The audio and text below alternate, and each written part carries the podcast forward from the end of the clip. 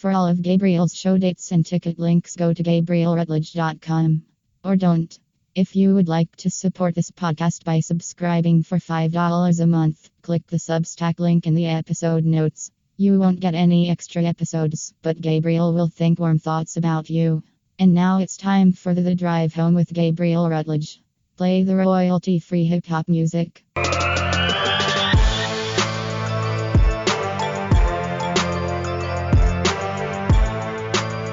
Here's your host, Gabriel.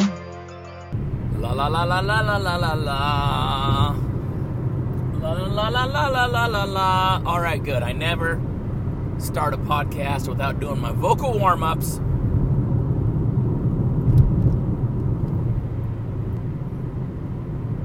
I'm uh I'm near Grants Pass right now on the drive home. Uh, left Medford earlier than I wanted to, but still later than I thought I was going to. Let's clap one more time for your host Nick. Can we do that?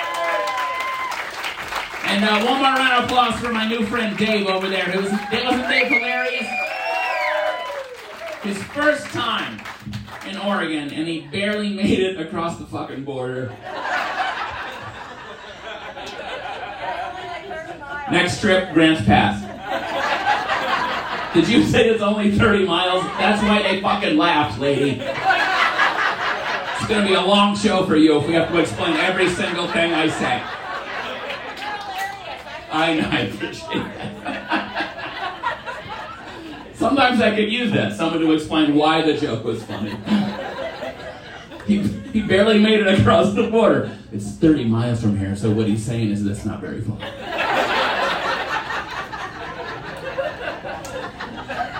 You guys, you might have seen me on Comedy Central or Amazon Prime, but more likely in this fucking room. Uh, I keep coming here because it's the best hotel, sports bar, restaurant, pool hall, slot machine place I've ever worked.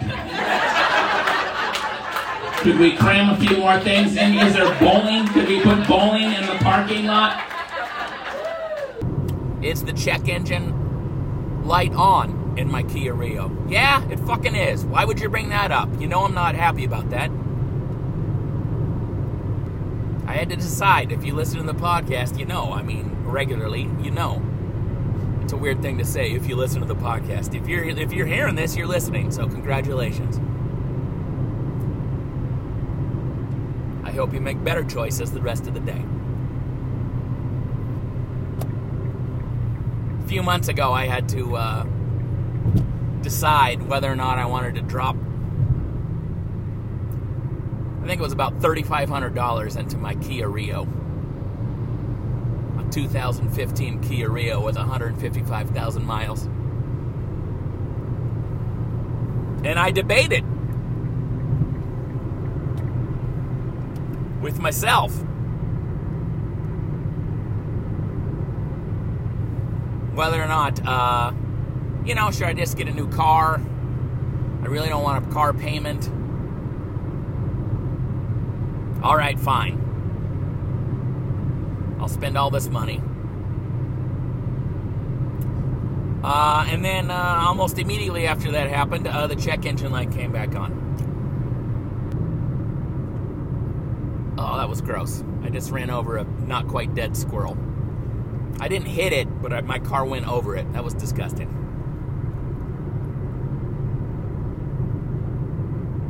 Ugh.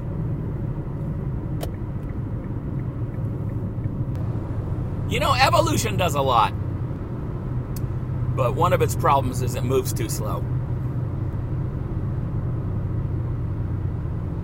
I mean, thousands and thousands and millions of years of evolution. Millions? That might be too many. But animals still can't figure out cars. You know? Whatever whatever that biological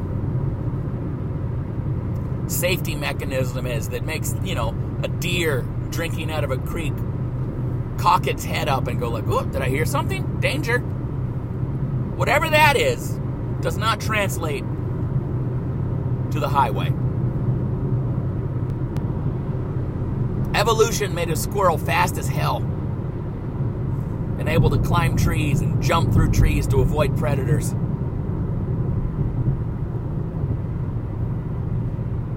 Then they get to the side of the freeway and they're like, yeah, I think I could. Anyway, had all this work done on my car. Got the old squirrel killing machine tuned up. Check engine light came back on. Took it back in. They said, oh, it's the knock sensor, which is one of the things we replaced. So we'll put a new one in. Under warranty. That's nice. That was, uh, you know, that was like last week. And then on this trip, on the way down, light came back on. If I was a squirrel, I would have walked in front of a truck. I called, uh, I called my car guy, and he's, you know, I made another appointment, and I said, if it's the knock sensor again, a thing I'd never heard of in my entire life until, uh, you know, a month ago. I mean, is it is it really bad to be driving around? Is it gonna like ruin my engine or whatever? And he's like, no, you'll be fine. It's just, you know, your uh, mileage might be a little worse. So, okay, fine. Take it back in. Getting my school of hard knocks sensor fixed again. I don't know why it didn't get fixed the previous two times. Clearly, something's happening. And then I'm like, well, maybe my mechanic doesn't know what the hell he's doing. Well, it's only under warranty there, so I'm not taking it anywhere else. Same reason I'm still married. Other ladies won't accept competitors' coupons.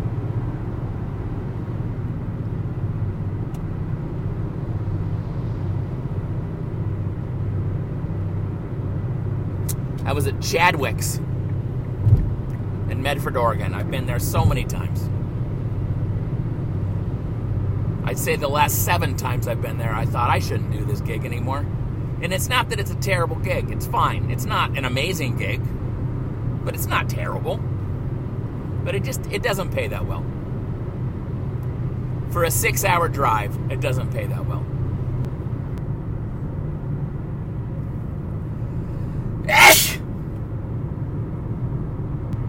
Excuse me.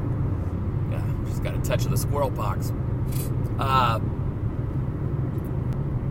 the reason I keep doing it is the booker books a lot of other things, and mo- those all pay better for the most part.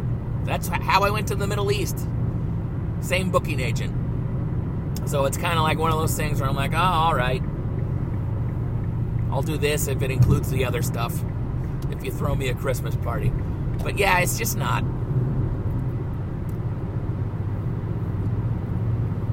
I don't know.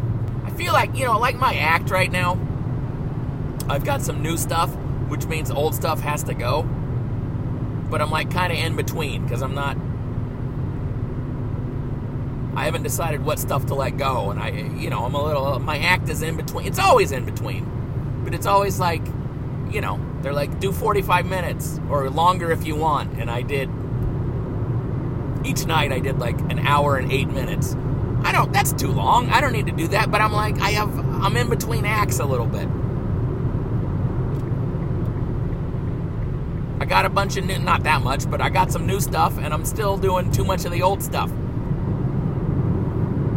And that's how I feel about my career right now. It's how I always feel about my career, but especially right now, where it's like, you know, I'm going from a sports bar attached to a hotel in Medford, Oregon. Tomorrow I fly to New York City to work the comedy cellar for a couple days. And then my next gig is Angel of the Winds Casino in Arlington, Washington, which actually does pay decent, but it's always this old life, new life thing. You know, I, I I'm starting to work all these clubs in Vegas that pay really well. I work a lot of clubs that pay pretty decent, but I'm still going to fucking Medford. This month got away from me. I, am doing way too many things this month, and you know that's part of the reality of you know I, I got when I got passed at the comedy cellar, I was like, I'm gonna have to make some trips out there. They're gonna cost me money, and they're gonna cost me time away from my family But I'm gonna try and do it anyway. And this this month is I'm doing it this month, and I'm like, oh yeah, this this hurts a little because uh, even besides that, it's just a crazy month.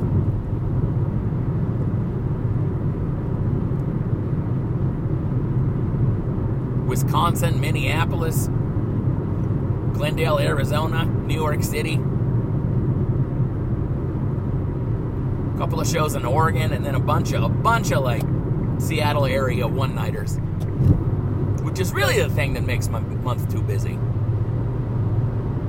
When I get back from a trip, but then Monday night I have a gig, and Tuesday night I have a gig. But you know,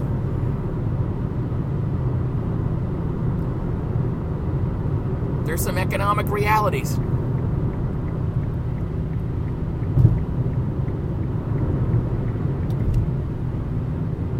I did say no to a show last week, which is hard for me to do. That's hard for me to do. I could have done it. It's like, oh, I got this chance. Look, if it paid a thousand bucks or something, okay, five hundred. I probably would have said yes, but it didn't. But it, you know, it was okay but it was like, oh, some sort of 30 minutes at some private event. I was already flying back from Arizona, and I just go, no, I can't. I'm sorry, I can't. This month is too nuts. I can't cram one more thing in there. But I can't even tell you psychologically the inner turmoil it gives me to say no to a gig I technically could have done. And that's just years of, of constant borderline desperation of filling a calendar as a uh, professional road comic. I don't also write for a TV show. I don't also have a podcast that pays me a ton of money. It does pay me some money. Thank you. Several people will give me five bucks a month. I don't have like a giant streaming income. I don't. I make a little bit of money from like YouTube, but not a lot. Which means I have to I have to constantly keep doing shows, constantly. I'm doing a show in Kirkland, Washington. I think I don't remember when it is. It's a Tuesday night. I don't want to do it. It's not a good gig. There's bar chatter, there's people playing pool. I don't want you to go. I'm going to say that right now if you're listening. I don't want you to go. But when it was offered to me six months ago, I'm like, yeah, I should probably say yes. I'll take money on a Tuesday. And I guess I still do, because it's like I'm I'm going to New York City and losing money. I gotta make some of it back when I get home on a Tuesday in Kirkland. I mean, it does pay to do sets at the Comedy Cellar. I think it's 75 a set. I don't know how to get paid yet. I don't know how to do anything yet.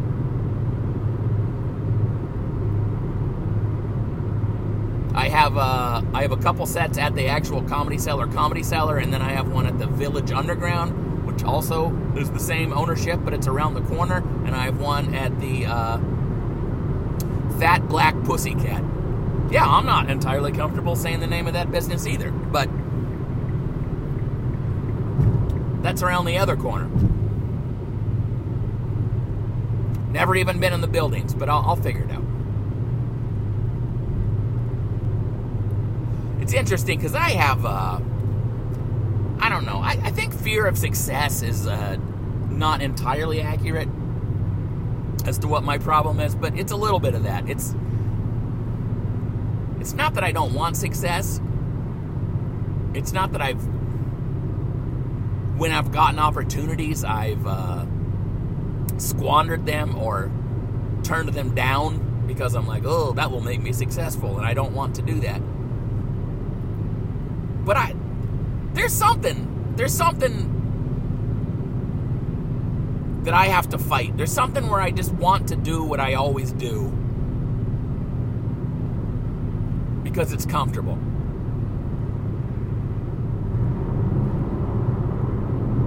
I'll go to Medford. I always go to Medford.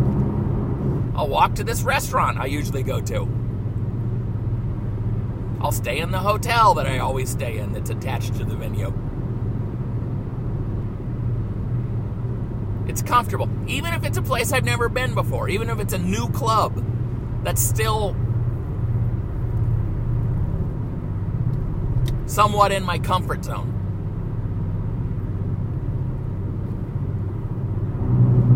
You times in my life I've been around agents and managers and stuff, which is very minimal. But like when I when I won the Laughing Skull Festival in 2017, you know, every I talked to three or four managers. They gave me their card. Call me tomorrow or call me Monday. I called all of them. None of them got back to me. But my point is, partly when they didn't get back to me, I was relieved.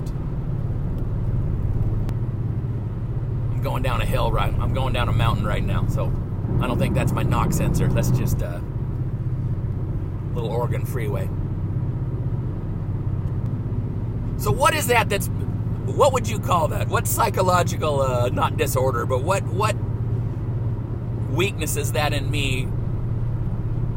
Where I talk to a someone interested in managing me, it doesn't happen, and my first reaction is relief. Oh, thank God! I can just go back to the life I know. And so I'm really, I'm really fighting that right now with this, uh, with recent things in my life.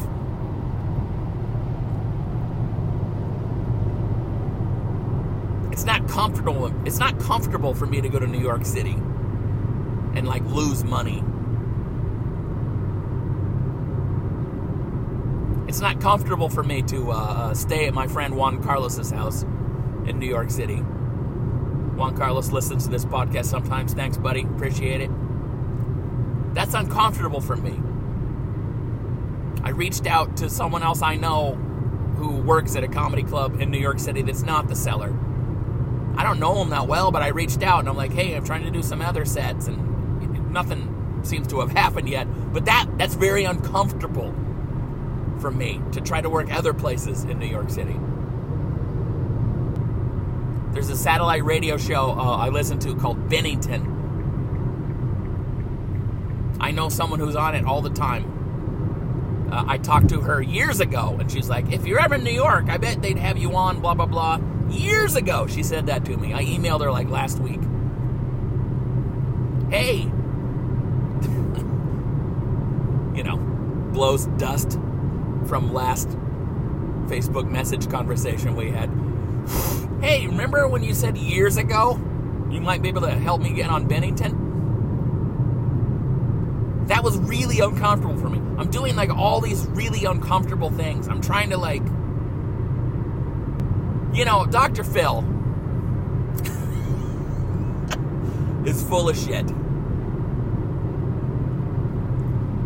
It's pretty well established. I mean, anyone who. I mean, he used to sell weight loss products that I think he got shut down for being bullshit. But we should have known was bullshit because he's overweight. Any overweight person who's selling you weight loss products. But I guess he learned from Oprah. But anyway, the point is one of those Dr. Philisms.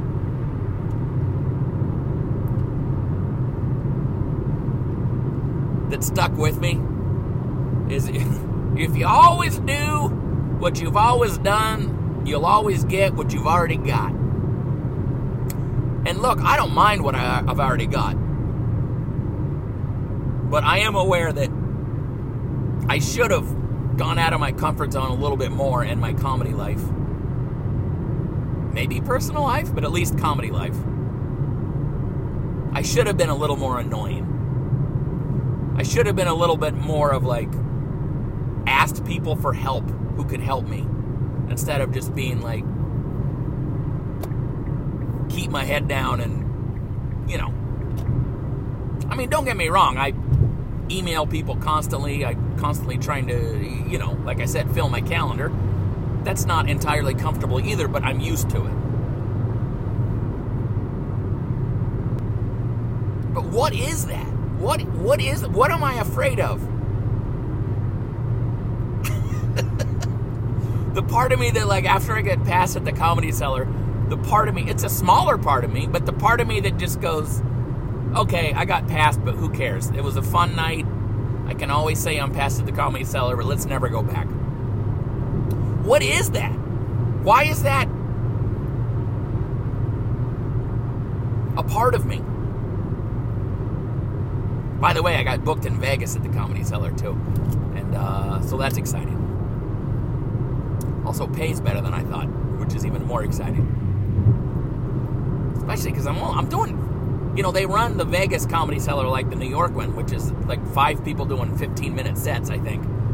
So uh, yeah, I'm very excited about doing. Uh, I'm very excited about my Vegas comedy life because I'm up now. I'm up to three clubs. Uh, you know, working on a fourth, and some of these clubs that I can go to more than once a year, or at least once a. year. That's good. That's good. They're long weeks. That's a problem. Seven days. But uh, long as I don't book Kirkland on the Tuesday when I get home, I should be fine. So I don't know what that I don't know what that weird fear of success thing is. I don't know because I'm not when I think about what success would look like, will look like, I'm certainly not scared of that.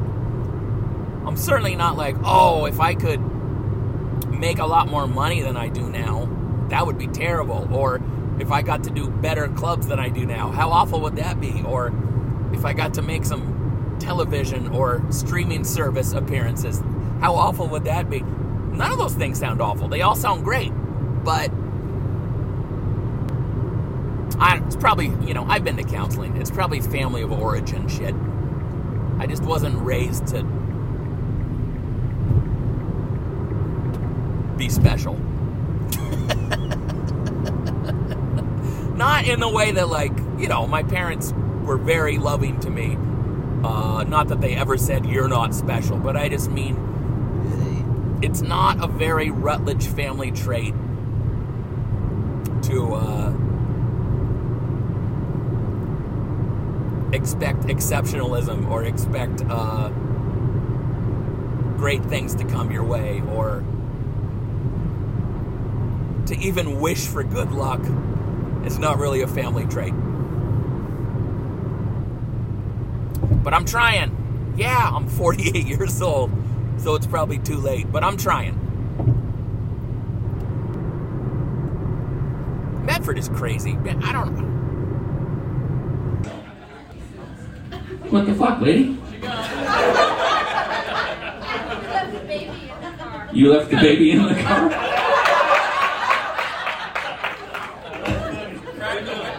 Windows up. This is the most Medford response from the crowd. Fucking so? It's not even winter.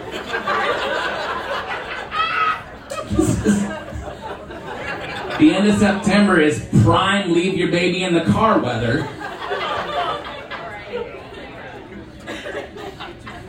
That's alright, this club told me to keep going until everyone leaves.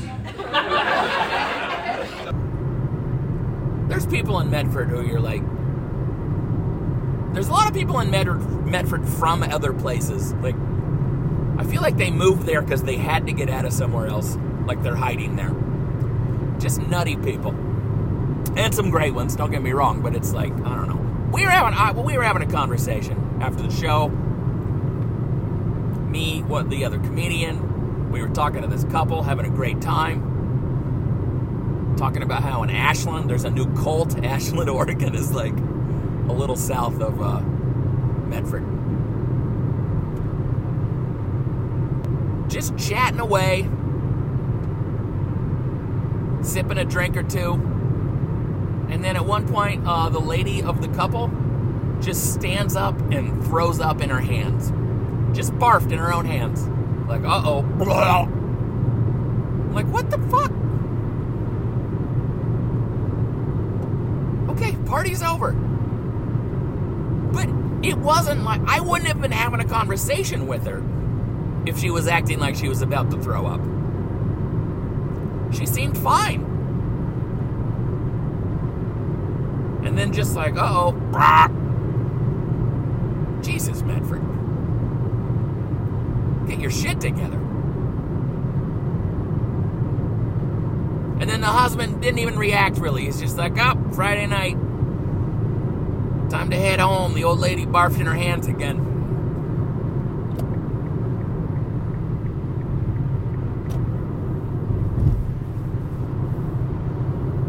TGIF. B I H. Thank God it's Friday. Barf in our hands. All right. Uh, I'm not. I'm not leaving yet. We all right? I can go a little late, right? We're all right. Okay. Uh, yeah. Questions? Sorry. You're fine. You raised your hand. I'm a good teacher. I just wanted to know how many kids do you have? Three. Just took the last joke off. I literally just did a joke about how I have three children. It's okay. It's all right. I had to do it. What's that? I had to do it. I was wondering if it was real or not. Oh, you were wondering if it was real. You heard the joke. You thought I was lying. No, that's like, is it real? Would you say it's real or not real? Yeah. I. Which one is on This is a comedy show. It's, you know what? I'll be honest. I'll be honest. Uh, this just turned into a podcast. I'll be honest. I would say my act is the truth exaggerated. It's the truth exaggerated. But I'm not. I'm not making up that I have a wife. I'm not making up that I have three children. I mean, you know, the facts are all there. They also weren't all born on purpose. Who would lie about such a dumb thing?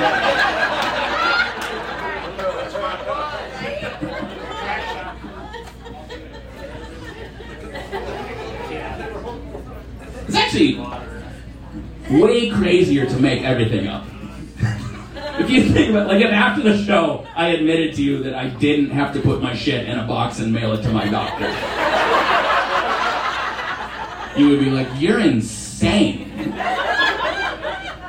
Who would make that up? Uh, I have things for sale after the show. Uh, low pressure. This is, no, this is the truth. I have I have things for sale after the show. We don't want kids. You don't want? No, no, I'm not selling my children. Man, 53 minutes in, we fucking hit the wall, didn't we?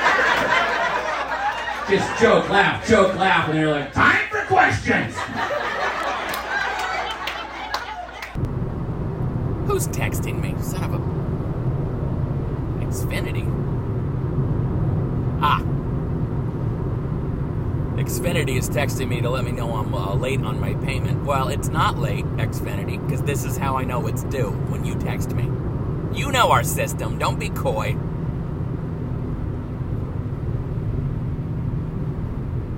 I never do automatic payment if I can help it.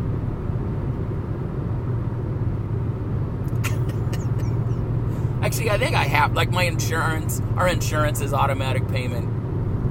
Uh, but like, whatever. Water bill, power, light bill, cable bill, even our mortgage.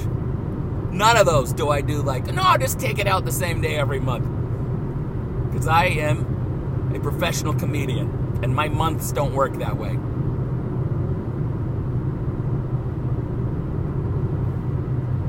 I could make six grand in the first two weeks and make $38 the next two.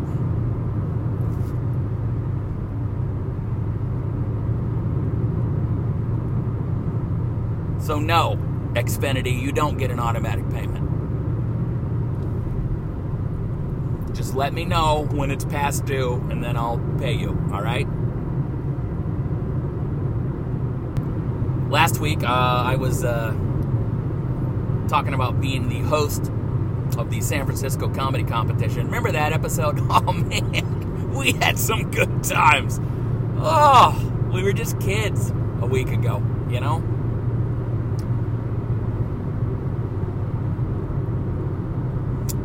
Yes, the famed San Francisco Comedy Competition that Robin Williams was runner up in. That Dana Carvey won, that Sinbad won, that Ellen DeGeneres won.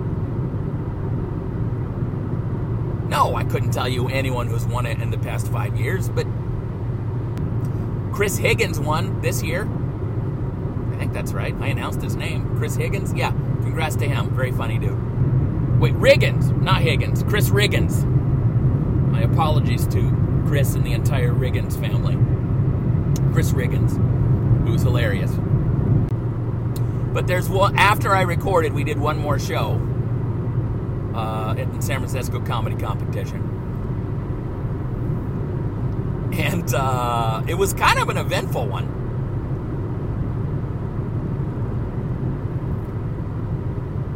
There's a thing in the in the Seattle contest and the San Francisco contest where you know they've been going for so long. Look, the Seattle one's a little less prestigious. You know what I mean? We don't have those quite the same list of names. You know, the San Francisco people, it's like the more famous names are like have gone on to be household names, and Seattle, the more famous names have gone on to host the San Francisco comedy competition 20 years later. Mitch Hedberg won the Seattle one. I mean, he did he did a couple other things too, but but there's something uh, because it's so long. It's so long. There's like 16 com. There's two preliminary weeks, 16 in each week. Top five of those 16 go to the semifinals, which is 10. Of those 10, five go to the finals, and each week has like four or five shows, or so it's long as hell, man. It's three full weeks of shows by the time you're done if you go all the way. So there's a thing people call the snap set,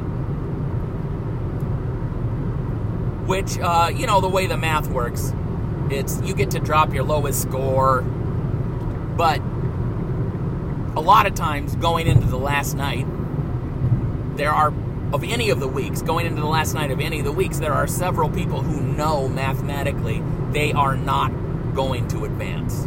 They are not going to win or advance. And then sometimes, like going into the last night of, of, of the week I was just toasting, uh, the winner knew they already won mathematically. Even if they got fifth for the night, they were going to mathematically win. I mean, we didn't tell the crowd that. They still need to think there's something on the line. The year I won Seattle back in 2004. What? Uh, there was six shows in the finals, and uh, you know, like I said, five people in the finals. So I, there were six shows in the finals. I got first, first, first, first, fifth, fifth. That's what you call stumbling over the finish line, but I still won. But anyway, the snap set tends to happen when people know they're mathematically eliminated, so they're like, "Fuck it, I'm gonna do something weird or crazy." And and inter- interestingly, interestingly, why am I? That's like a new word to me all of a sudden. Inter- interestingly, oddly, uh, a lot of times people snap sets they end up doing really well. Like that'll be the night they place really well or something because it's just a different, loose, I don't give a shit energy that would probably be beneficial to have at the beginning of the comedy competition. But sometimes it goes bad, and uh, that's what we're here to talk about. I'm not going to say his name. I actually like the guy. Had a great chat with him. What's weird about it is he knew he wasn't going to win, but second through fourth place were all up for grabs, and the difference between fourth and second is a thousand dollars. of prize money. So there's something on the line. So it was kind of weird to like have a snap set. Because it wasn't like he'd been having a terrible week. He had some good shows, he had some bad shows. You know, most of the demographic is sort of rich older white people. We're doing wineries, we're doing uh, theaters. You know, most theaters aren't like filled with 27 year olds.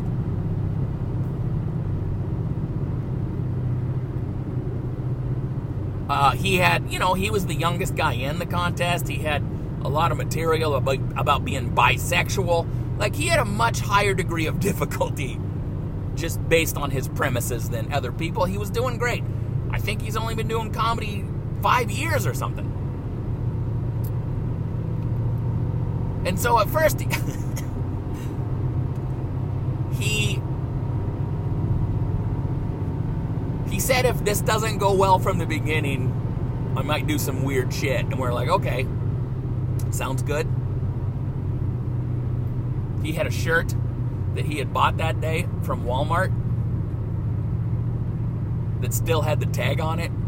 And so when he was on stage, he mentioned that he had bought the shirt from Walmart and it still had the tag on it and he was going to return it the next day. And then he took the shirt off. He's like, I got to preserve it so I can take it back. He took the shirt off and then just kept doing his act, which was pretty funny. At this point, it was all fun. Just a dude with no shirt and then it kind of it kind of took a turn. Uh, again, I think some people thought it was a character the whole time. Some people in the audience, but it kind of turned into like, "Fuck you guys for not laughing. You guys all suck. You old sons of bitches." Uh, you know, I feel like there's 300 of my racist grandpa staring at me right now, and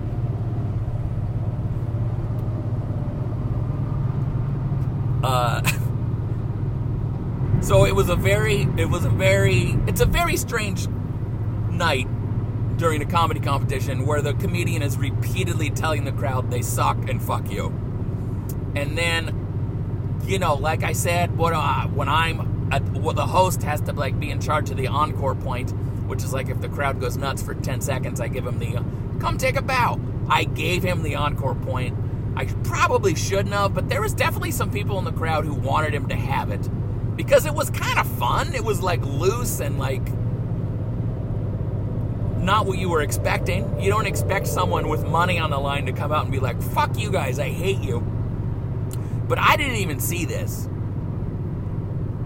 But apparently, when I gave him, come out and take a bow, uh, apparently he just came out with birds flying, just flipping off the whole crowd.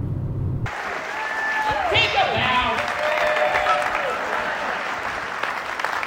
Do we all have to take our shirts off now? You guys, how about a round of applause for all five contestants? Yeah. Uh, like I said, uh, they're going to get the score sheet from the judges. They're going to do some math. Uh, until then, uh, I get to hang out with you guys. I appreciate your attention. It's a long ass show. I appreciate it. Uh, I just had my uh, my 25th wedding anniversary. I appreciate that. I'm I'm calling her after the show and be like, tonight they gave a shit. Tell us what you really did. I don't know what that means. You spoiled her. Don't lie. Where have you been the entire show? I just You're like, competition's over. I can't hold it back anymore. you love your wife. You I, did I say I didn't love my wife? What the hell is happening now?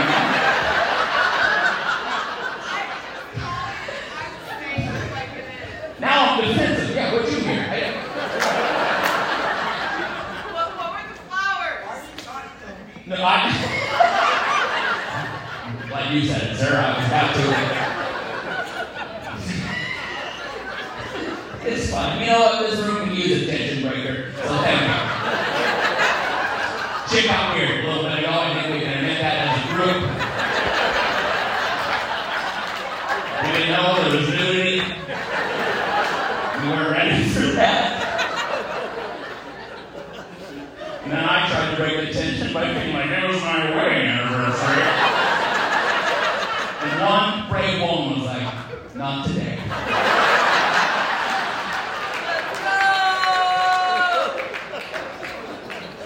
So, the producer of the contest, again, this shit's all secret, don't tell anybody. The producer of the contest, while I'm on stage doing jokes, because usually what they do is, uh, you know, I bring the, I bring five people, not just me, whoever the host is, on the last show has to bring the order of finish for the night and then they leave the stage, and then it's order of finish for the entire comedy competition. Here's our new champion, blah, blah, blah.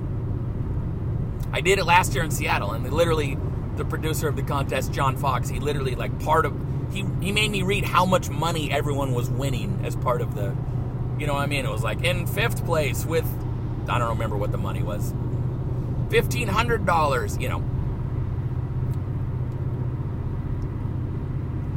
So that's what I thought was going to happen while I was on stage. And then I see someone over in the corner, which lets me know, like, okay, I can I can wrap up my uh, hilarious comedy musings, and uh, they'll give me the score sheets, and I'll announce the winner and everything. But I go over there, and uh, they just whisper in my ear, just announce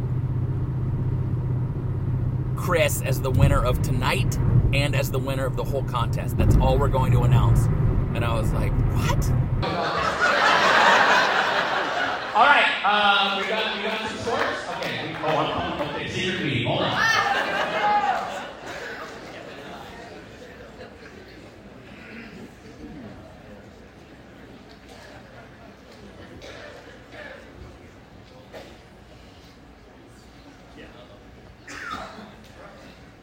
Oh my God, you guys.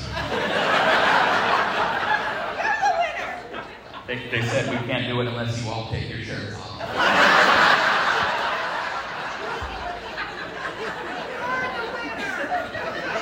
Thank you for your hand.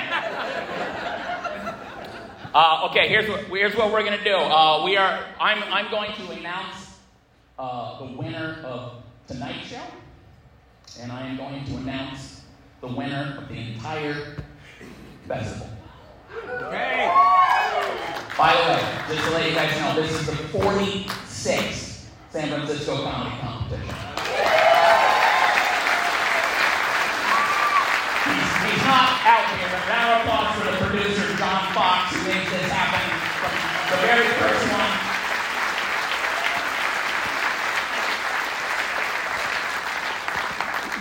Uh, you know, there, if you look over the history uh, of this comedy competition, uh, some of the winners are, you know, Dana Carvey won this comedy competition.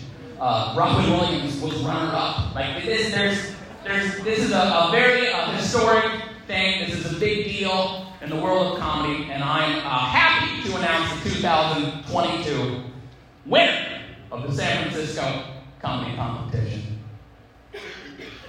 Chris Riggins, ladies and gentlemen.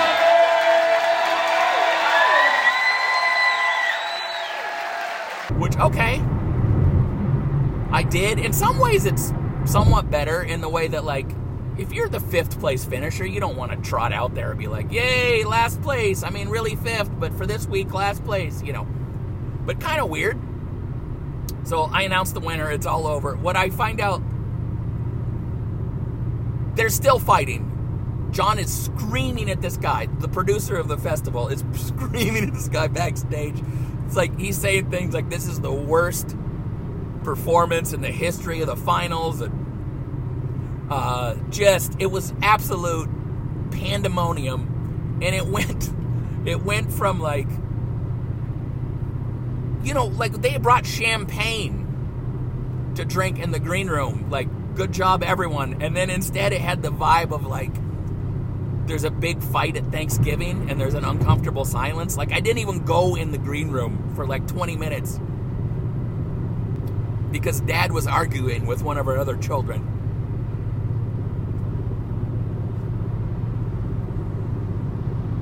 it was such a weird. I kind of felt bad for everyone in the contest because it was such a weird, you know, such a weird vibe. John Fox told me the next day about uh, some of the other.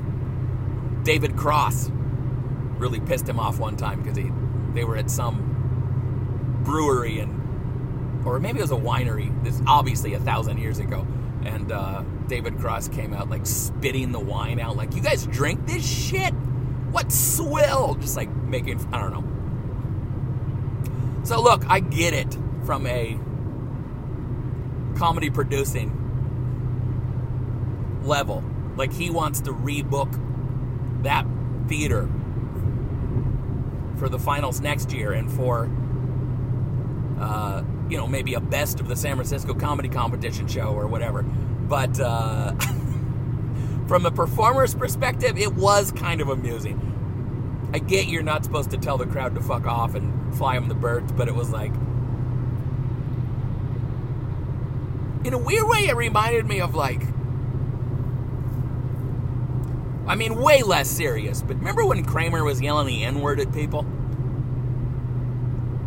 And it was like, it was like, you could just tell he got caught up in the moment of like, oh, I'm doing this. I'm doing I'm doing something weird. It might be going weird, but I'm already committed to it.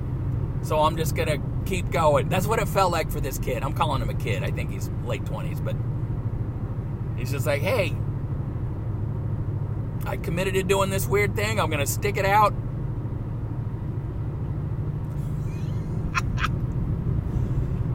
oh boy.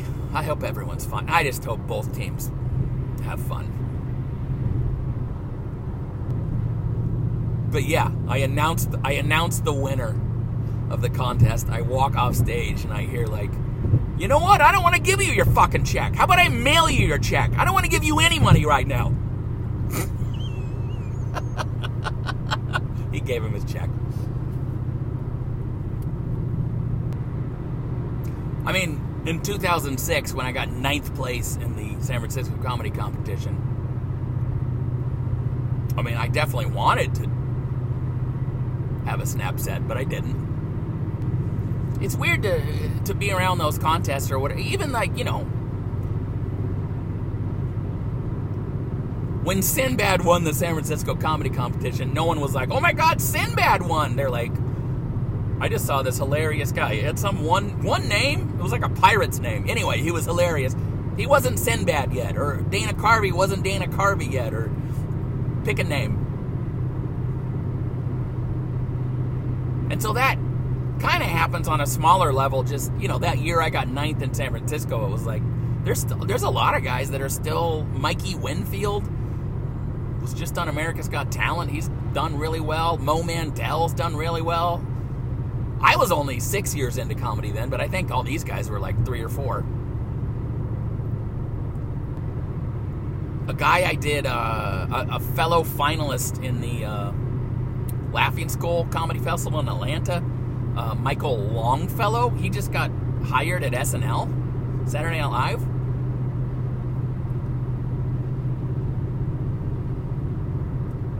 and he's a heterosexual white guy, so I'm assuming he must be fucking hilarious.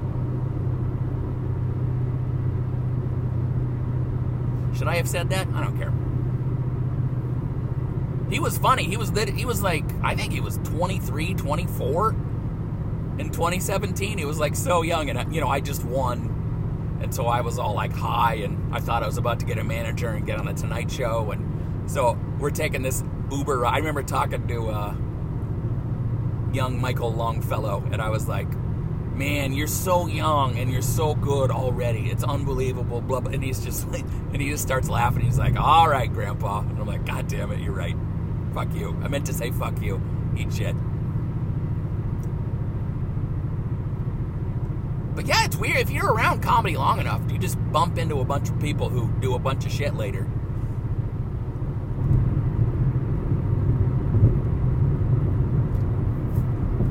So, congrats to my good, close personal friend, Michael Longfellow. That would be scary, though. I mean, talk about having to struggle with maybe, I don't know, fear of success is the right word, but just when your world expands to a level you're not comfortable with. It must be terrifying to get hired by Saturday Night Live.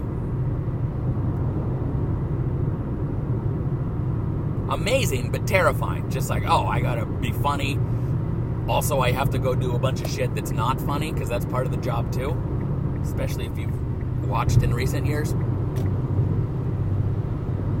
But you know, that competitive. I only say this because I've read a couple of uh, autobiographies from Saturday Night Live people, but just, you know, everyone's in the room pitching their skits and it's this big battle to get your stuff on the air and keep your job and No, thank you. I'll just do Chadwick's and Medford again.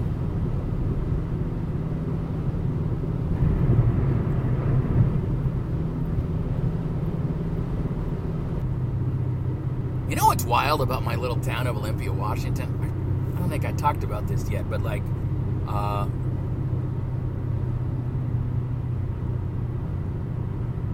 man, by the way, just my daughter went to uh, homecoming dance last night at Olympia High School, home of the Bears. Wait, is that what a bear says? That was more of a cougar. I don't growl. That's the, anyway. And that was one of those moments where I'm just like, man, life sneaks up on you because, you know, she's all uh, dressed up in a fancy dress, and you're like, fuck, you were Aren't you four? Why are you're like a woman? What the fuck happened?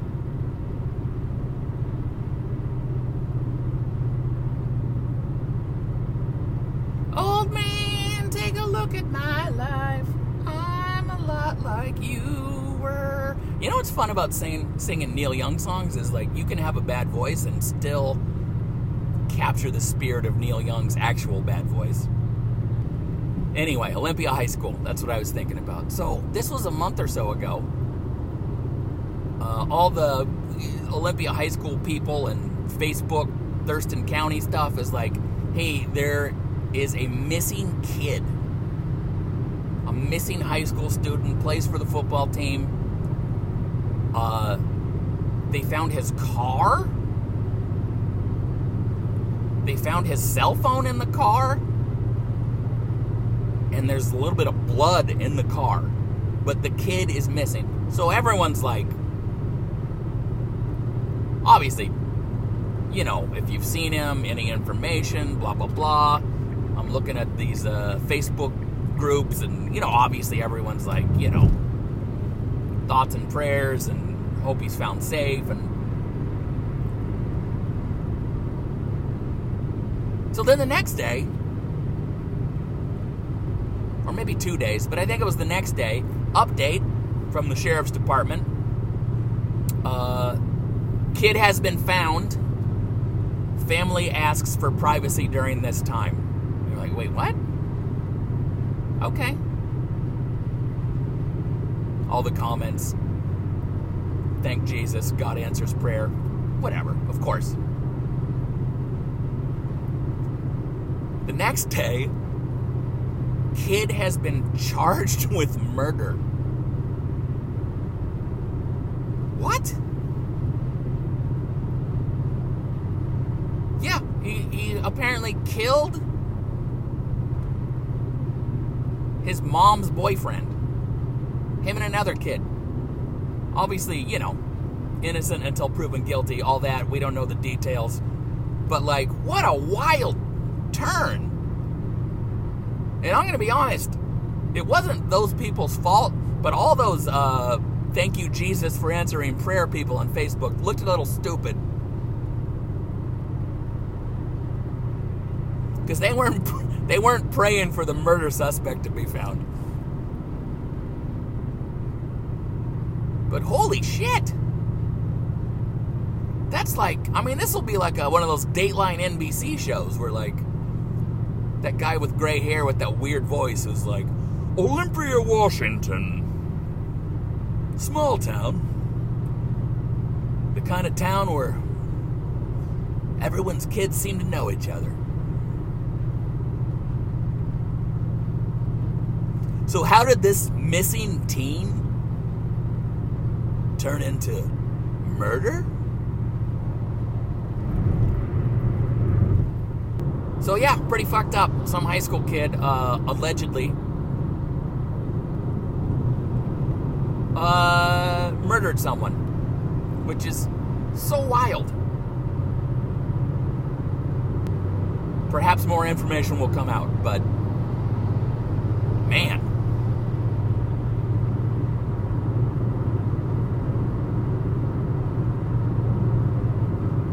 Another kid went missing last week. They found him. I don't know what happened, but I don't think he'd been missing long enough. It was like some grandma who's like, I haven't seen Junior in four hours. But anyway, that was all over Facebook too, and I noticed no one was commenting. And I think everyone thought the same thing. Well, I hope this kid's not out there killing somebody.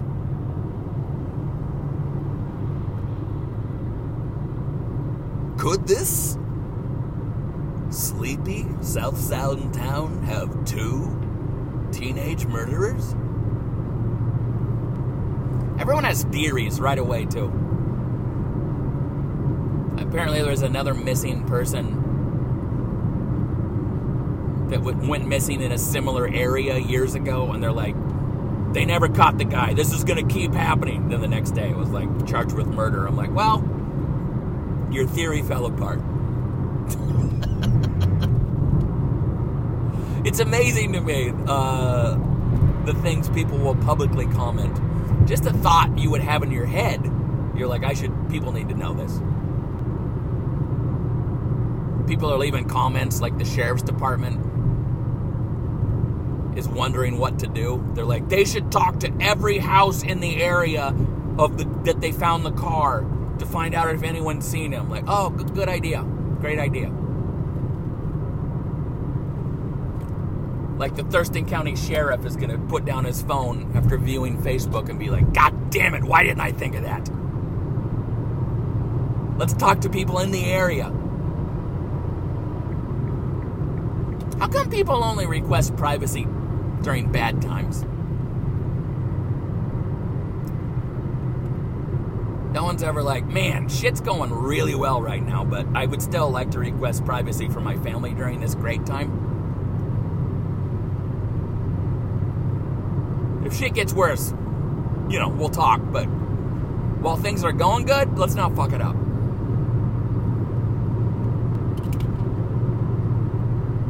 All right, let's call that a podcast. Don't come see me in Kirkland. I got a ton of other uh, shows everywhere in the world except where you live.